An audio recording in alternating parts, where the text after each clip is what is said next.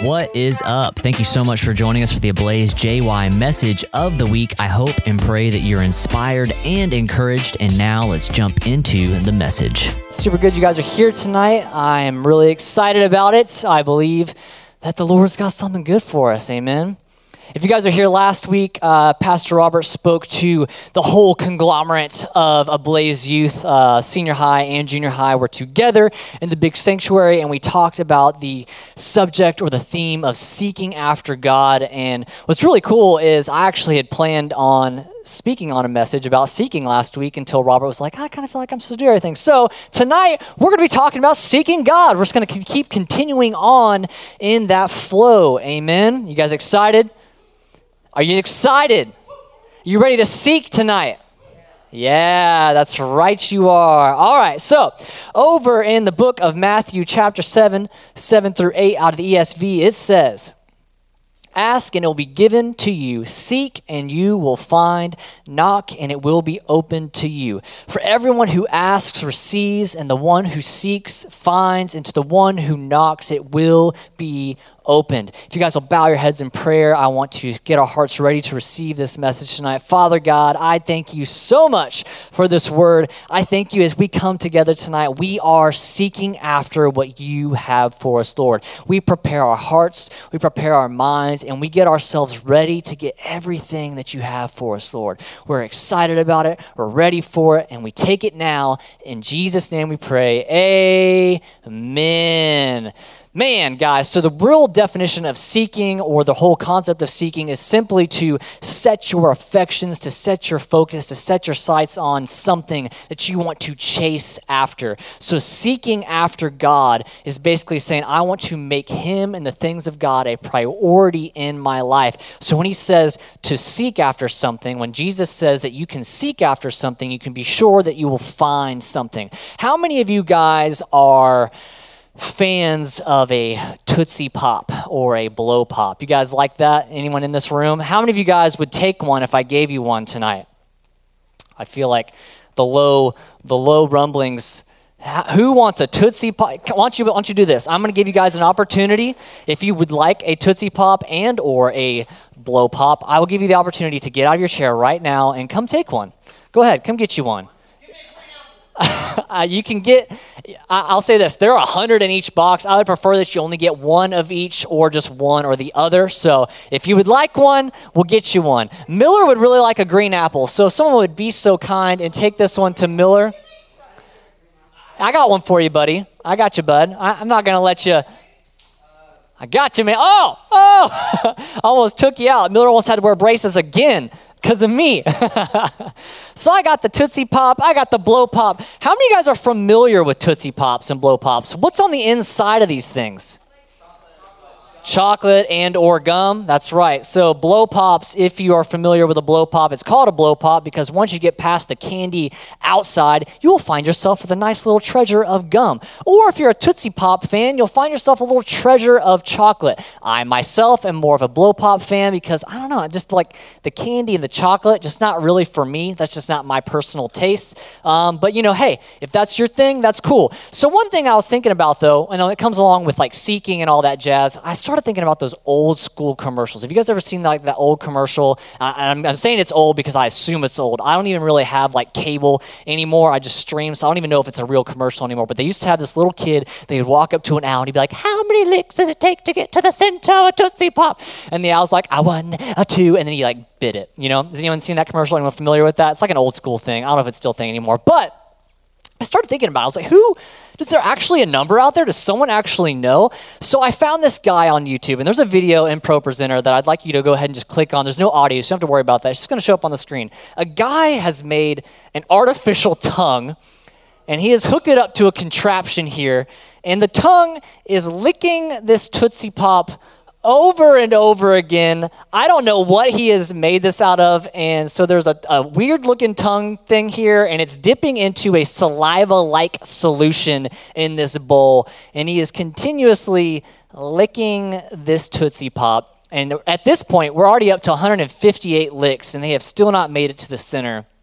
And uh, when Nomad was in here watching with this earlier, he was really grossed out because he's just like not into any types of such like a good like slow mo version of that. So as you can see, there's some work involved to get to the center of a Tootsie Pop. You know, this guy, if it was a real person's tongue and they just continually sat there over and over and over again, I mean, we're up to a high number of counts here. I guess they kind of went back here and did this. So they're up to 209, 215, 220, 230. And this, this tongue's just going crazy over here. They're just making it like, like, like, you know.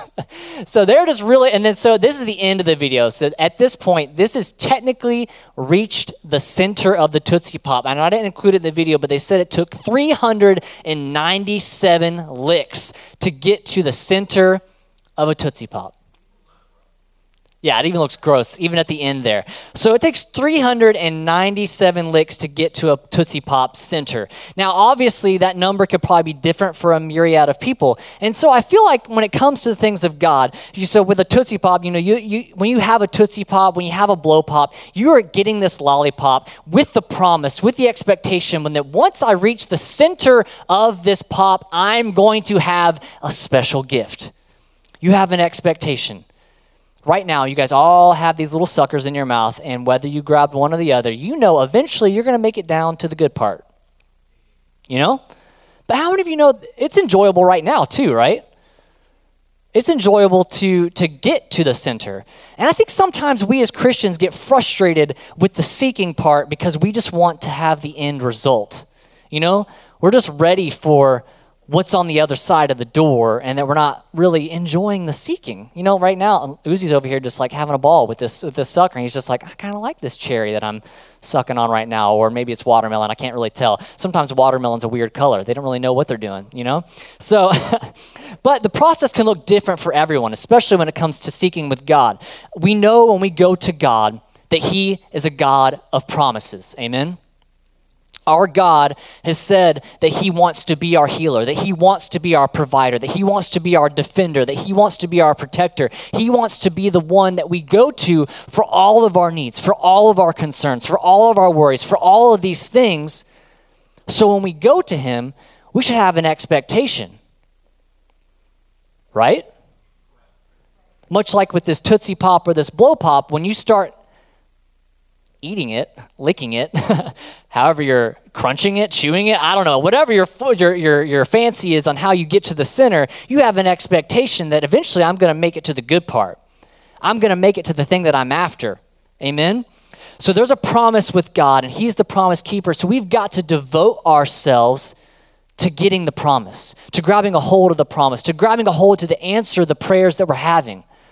Over in Matthew 7, if we read it again, it says, Ask and it will be given to you. Seek and you will find. Knock, it will be open to you. For everyone who asks receives. The one who seeks finds. The one who knocks, it will be opened. If you go further on, it says, And if, which one of you, if his son asks him for bread, will he give him a stone? If he asks for a fish, will he give him a serpent? And even those who are evil, like yourselves, know how to give good gifts to your children how much more will your heavenly Father give good things to those who ask him?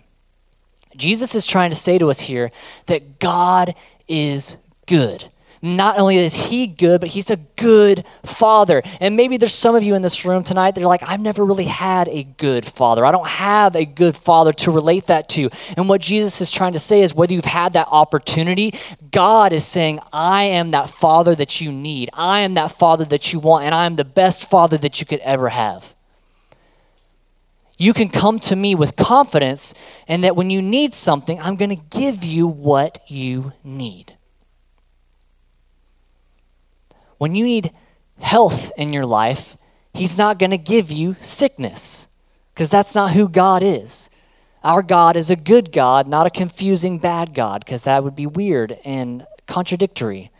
I've never understood why people thought that, that God gives people cancer to teach them a lesson because that doesn't make any sense. Why would a God who sent Jesus into this world to give us healing, to take stripes upon his back, to, to rid sickness and disease of this world, why would he come to give people cancer? That makes no sense. That's not who God is. He says that if you knock on my door, if you if you ask, if you talk to me, if you have a prayer, if you have a need, if you're hurting, if you're broken, if you're tired, if you're scared, if you're lonely, I will help you. And I will give you what you need. Amen.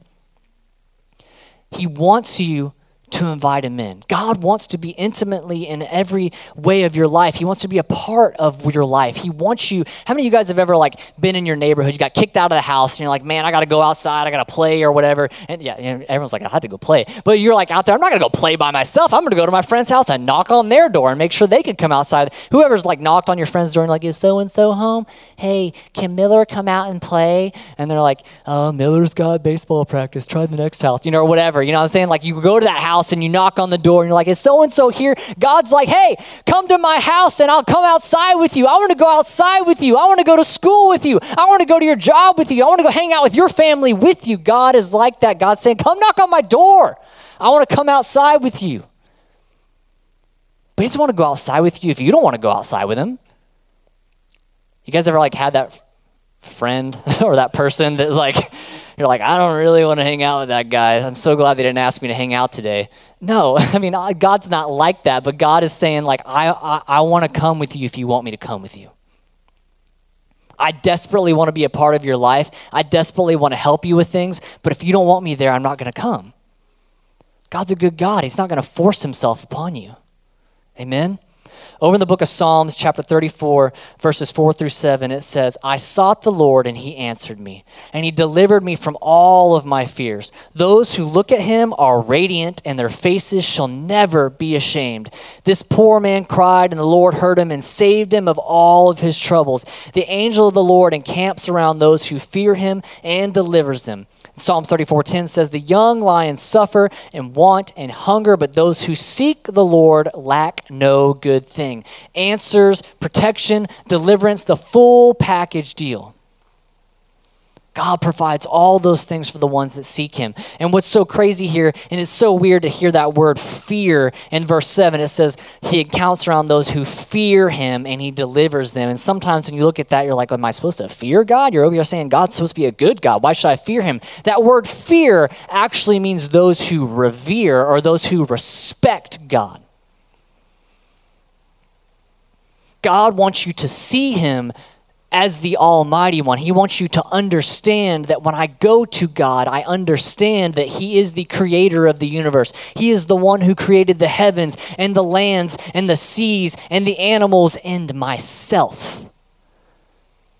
If He is a God that can create all these things, then He must have the answer to all these things when we start to revere or quote unquote fear and respect him for who he is, we start to understand that he is our source and he should be the one that we go to about these things. If you check over in Matthew 21 22, it says, Ask, or and whatever you ask in prayer, you will receive if you have faith. You will receive if you have faith if we tap back in over to Matthew 7 where it's talking about, you know, knocking on the door and it's going to be opened unto you.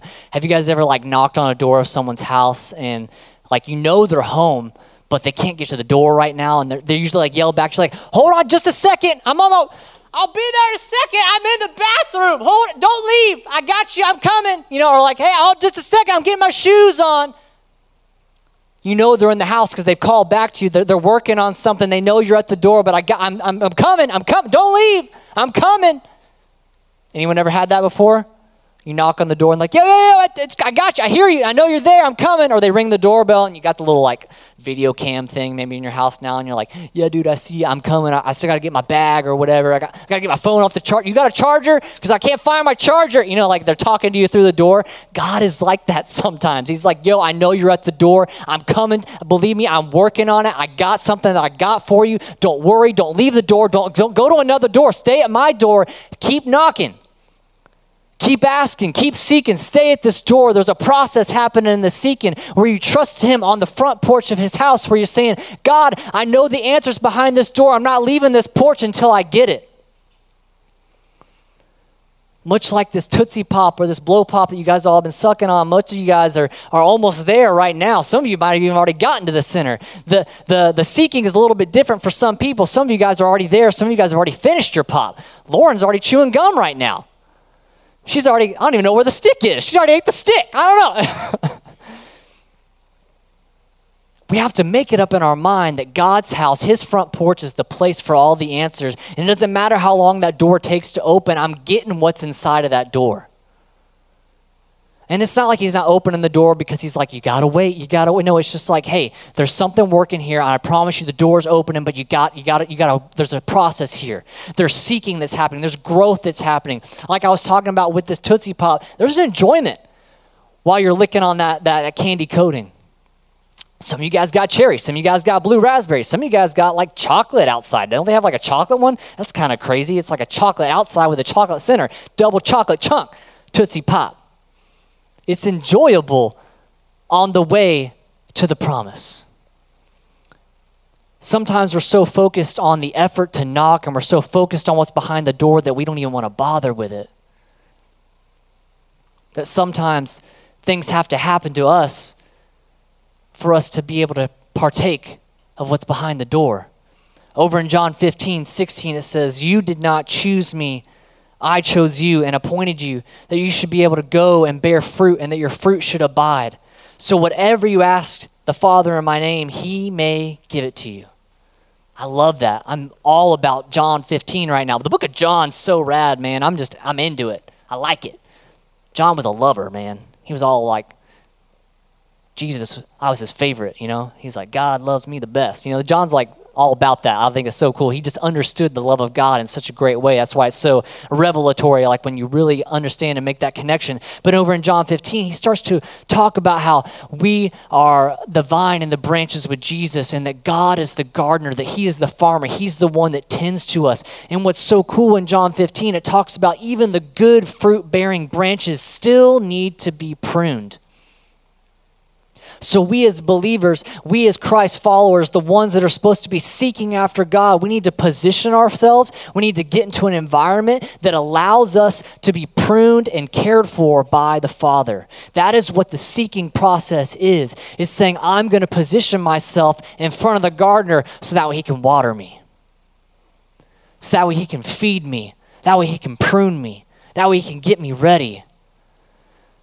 And sometimes the word pruning sounds bad, but really what's happening there is it's getting away some of the things that, that might be harmful to us or some of the things that might not be good in our life. He's trying to help us, He's trying to protect us, He's trying to promote us. How many of you guys want to do good things? How many of you guys want to do great things? God wants you to do good things. God wants you to do great things. He created you to be a masterpiece. When you accepted Jesus as your Lord and Savior, you have been created anew. You've been made a new thing, something that never existed before. He says, You have been made a new creature in Christ. And He created you to bear good fruit. But you're only going to bear good fruit if you seek after it, if you seek after God, if you seek after the things that He wants. What does that look like? To seek after God, that means you got to devote yourself to time with Him to grow in your relationship with him and that might be different for for certain areas of your relationship with him but you got to dig in the word you got to understand the word of god for yourself you got to pray you got to talk to him you got to worship you got to do yourself a favor and find some p- good christian people that are going to help promote you and help strengthen you and help encourage you you know, sometimes we talk about prayer and people get all like, oh, I don't want to do that. That seems scary. Like, whoever's been like, hey, would you like to pray today? And they're like, no, I don't want to do all that. Prayer does not have to be like, Jesus, the Father, and all in heaven, they and thou and thee and they and love. It could just be like, yo, God, I'm struggling with this right now. I'm having a hard day today. Or God, I'm thanking you so much right now for the breath that I got in my lungs. Or God, thanks for protecting me today. God, help me. Man, God, I don't know what to do. You got to be real with God. He already knows what's going on in your life. Just talk to him. That's what prayer is. Don't complicate it. Don't complicate the seeking. The seeking is just you going to God and saying, I don't know what to do, but you know what to do. You go to God in His Word. You go to God in worship. You go to God with friends that'll help strengthen you and promote you and help you understand Scripture better, help you uh, be a better Christian in your daily walk, help you understand that, hey, we shouldn't be talking like this or hey, we shouldn't be doing that because it's not honoring God or whatever the case may be. To seek after God is something that we need to devote ourselves to. We got to get serious about it to produce the good fruit or, or to get the promises that God has available for you, you've got to seek after Him. I love that the Amplified says over in Matthew 7, it says, keep on asking, keep on seeking, keep on knocking, meaning there's always something behind the door. We should never stop asking. We should never stop seeking. We should never stop knocking. Get your needs met today, get your needs met tomorrow. Get what you need today, get what you need tomorrow. God always has more for you. And in order to get more, you got to seek after it. Amen.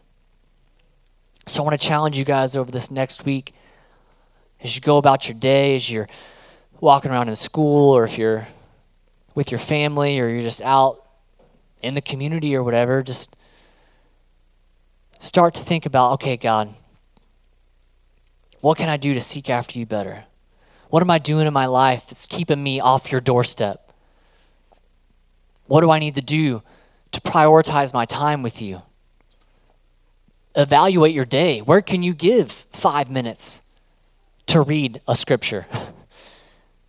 Where can you give five minutes to thank God for something? Where can you give a minute and a half to thank God for your food? What can you do to better seek after God tomorrow? What can you do to better seek after God next week? And I believe that if you are vulnerable with God and you're open with Him, He can start to show you and He can start to help you. He is the good farmer. He is the gardener. He's not going to to call you something. He's not going to call you to do great things. He's not going to give you this plan and this purpose and not show you how to get there.